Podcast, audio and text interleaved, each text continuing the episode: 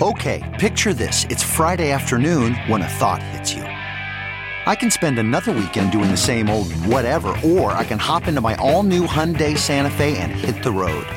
With available HTRAC, all wheel drive, and three row seating, my whole family can head deep into the wild. Conquer the weekend in the all new Hyundai Santa Fe. Visit HyundaiUSA.com or call 562 for more details. Hyundai, there's joy in every journey. First, Massachusetts Governor Maura Healey back in Boston having just visited New Bedford. Tell me, your new budget is out, your proposal, $55.5 billion. Uh, what's in it for the South Coast, New Bedford, Fall River, and those suburbs uh, to the north of 195 and to the south along the shoreline? What, what do you have for them? Well, I think a lot. The first thing we have is housing, investments in housing. We know that people can't afford housing on the South Coast and, you know, around the region. And so this really makes huge investments in increasing housing production around the state, including on the South Coast. The other thing is huge investments in climate. You know, I was down in New Bedford the other day visiting the marine terminal. Yep. This can be the country's epicenter for offshore wind. That's what we want it to be. Huge opportunity for great green jobs, great chance to grow uh, an important sector of our economy. So huge investments there, more than tripled the budget for our clean energy center. And finally, you know, a lot of investments in workforce. That includes investments in some of our higher ed institutions.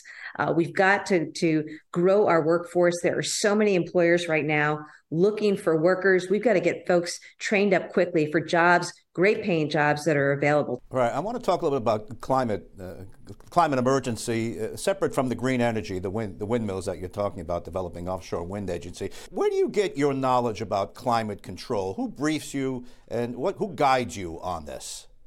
We get it from the scientists, we really do, and from folks in our Energy and Environmental Affairs Agency. I also have a climate chief. Uh, we're paying close attention to this. Also, frankly, listening and talking to folks on the grounds. I mean, so many communities right now are struggling with beach erosion, rising seas, real struggles with resilience and sustainability. And, you know, part of the investments that we need to make as a state are investments to plan for and account for some of the impact that climate is having on our environment, uh, which in turn means um, our economy and, and people's way of life. And so, you know, the good news here is that this is an opportunity to grow a, a, sector of the economy. A lot of the technology that is going to power us away from fossil fuels to renewables, uh, which ultimately will be less expensive. All, a lot of that technology is being developed right here in uh, in this region and in Massachusetts in particular. Now, that particular region, you know, they often complain that they're forgotten. Uh, by Boston. Uh, when you say Mayor Mitchell and, and you know you say goodbye, does he say don't forget about us? Have you heard that before? What what do you what's the truth about that? And are you going to step up efforts to make sure that the South Coast is paid attention to under your administration? What have you heard and what's the plan? Absolutely. And I can tell you, you know, as governor, I am aware that that has been the complaint historically that, you know, governors or folks in power, you know, they think about Boston, they think about greater Boston, but they don't pay attention to enough of the rest of the state. Uh, that's not the kind of governor that I'm going to be or the lieutenant governor are going to be. We understand, are committed to all regions of the state. Uh, when I think about the South Coast, Gene, you know, I was visiting the South Coast, I think two or three days after I was sworn into office.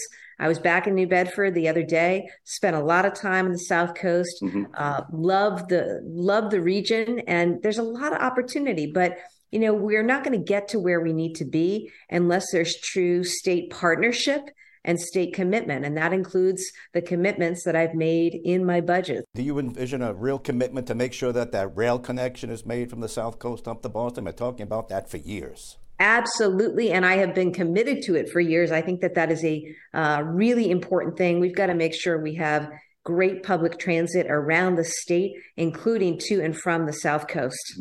Now, you were the Attorney General for many, many years. Are you concerned about what's going on with SVB, the Silicon Valley Bank? You had branches in Metro Boston.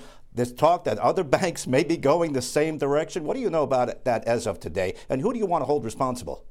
Well, you know, I think this is really important as a matter of our economy. In Massachusetts, SVB, as you as you know, had a location here, locations here in Massachusetts. A lot of investors are venture uh, capital folks, also life sciences, technology. Also, a lot of our nonprofits, housing developers also had deposits there. Here's the good news Fed stepped in, you know, uh, and brought some some uh, order to the situation. People have had their deposits protected, but I think you know one of the things I really want to stress is we've got great regional banks. Our core banking is so sound, and people should not have any concern about that as a state, uh, I asked my team to lean in over the last weekend and make sure we were connecting with investors, connecting with the banks, our regional banks, and letting them know how supportive we are of them. And we're just going to continue to monitor this. But I really want to in, uh, encourage people to, to believe in the strength of our regional banks. Uh, it's very safe to keep your money there. Keep your money there, mm-hmm. and trust trust the system. Um, unfortunately, you know, it was a situation that that this particular bank ran into trouble. I think they mismanaged some of their risk, and as a result, you know, you saw what happened. But right. I, I think uh, I've talked directly with the Biden administration about this. I've talked with members of our federal delegation, um, and I think that people uh, do have a handle on this now. What story should I believe, or what version of events should I believe? Senator Warren's, who says there was lack of deregulation under the Trump administration, or is it simply a matter that the bank bought too many bonds? and, uh, and inflation killed the bond rate and they fell apart. What's, what's the correct story? I think personally both are true. You know, I think that this bank was allowed uh, to play by a different set of rules uh, under the former administration. There was a push to let that happen, so they weren't as as well regulated, and they were allowed to take on more risk. And in this instance, they did take on more risk, considerable risk, and they didn't account for what might happen in terms of what the Fed might do around inflation. So I think it's a little bit of both, frankly. All right, let's go back to transportation for just a second. Uh, you know, the MBTA is a mess. We read that every day, and you're looking for a new person to run the MBTA. You're also looking for someone to run the state police. And I've I read a quote in a, a previous interview that you are proud that you have one of the most diverse cabinets. Who is going? Who will fill those? two positions? Is it going to continue with diversification, or will the best person get the job? Best person is going to get the job. You know, uh, which is always the case, uh, including in my cabinet. I'm proud of those appointments because I believe that every secretary that I have appointed to this administration has been the best person for the job. Mm-hmm. Uh, obviously, two important positions state police colonel and general manager of RT. Um, but again, we're looking to appoint the best person possible. With regard to the T, was it mistake in hindsight to go with a Chinese manufacturer of those rail cars that you've had so many problems with, or at least a Chinese parent company that owns the manufacturer here domestically? Well, you know, that deal was made, what, uh, well over 10 years ago, 12 years ago. Uh, I'm sure at the time people thought it was the, the, the best deal to to make. Unfortunately, things changed in later years, and including the global markets, including around some of the rules, um, the imposition of a tariff. It really changed um, changed the game a little bit. But you know, here's what we've done. We've identified this. My administration has as a problem and one we need to fix. And it's why I put uh, teams on the ground out in Springfield uh, at that plant to make sure that we are doing everything we can to expedite the production of those trains. We we've got to get those trains built quickly. We desperately need them for the infrastructure. And when it comes to the T generally and, and transportation generally, not only do we need a general manager, who I'm going to appoint, we're also going to appoint a transportation safety chief. Uh, we've never had that before uh, at the agency, so that's going to happen.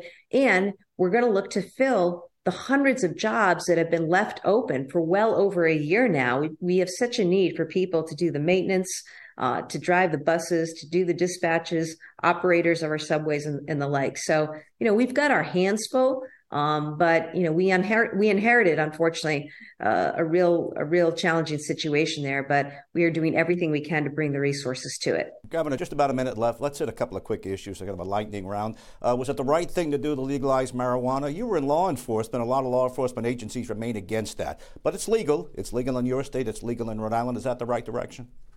I think it's the right direction. And I say that as somebody who opposed it years ago as Attorney General. I was really concerned about what effect it might have on our young people and would they get addicted and the like.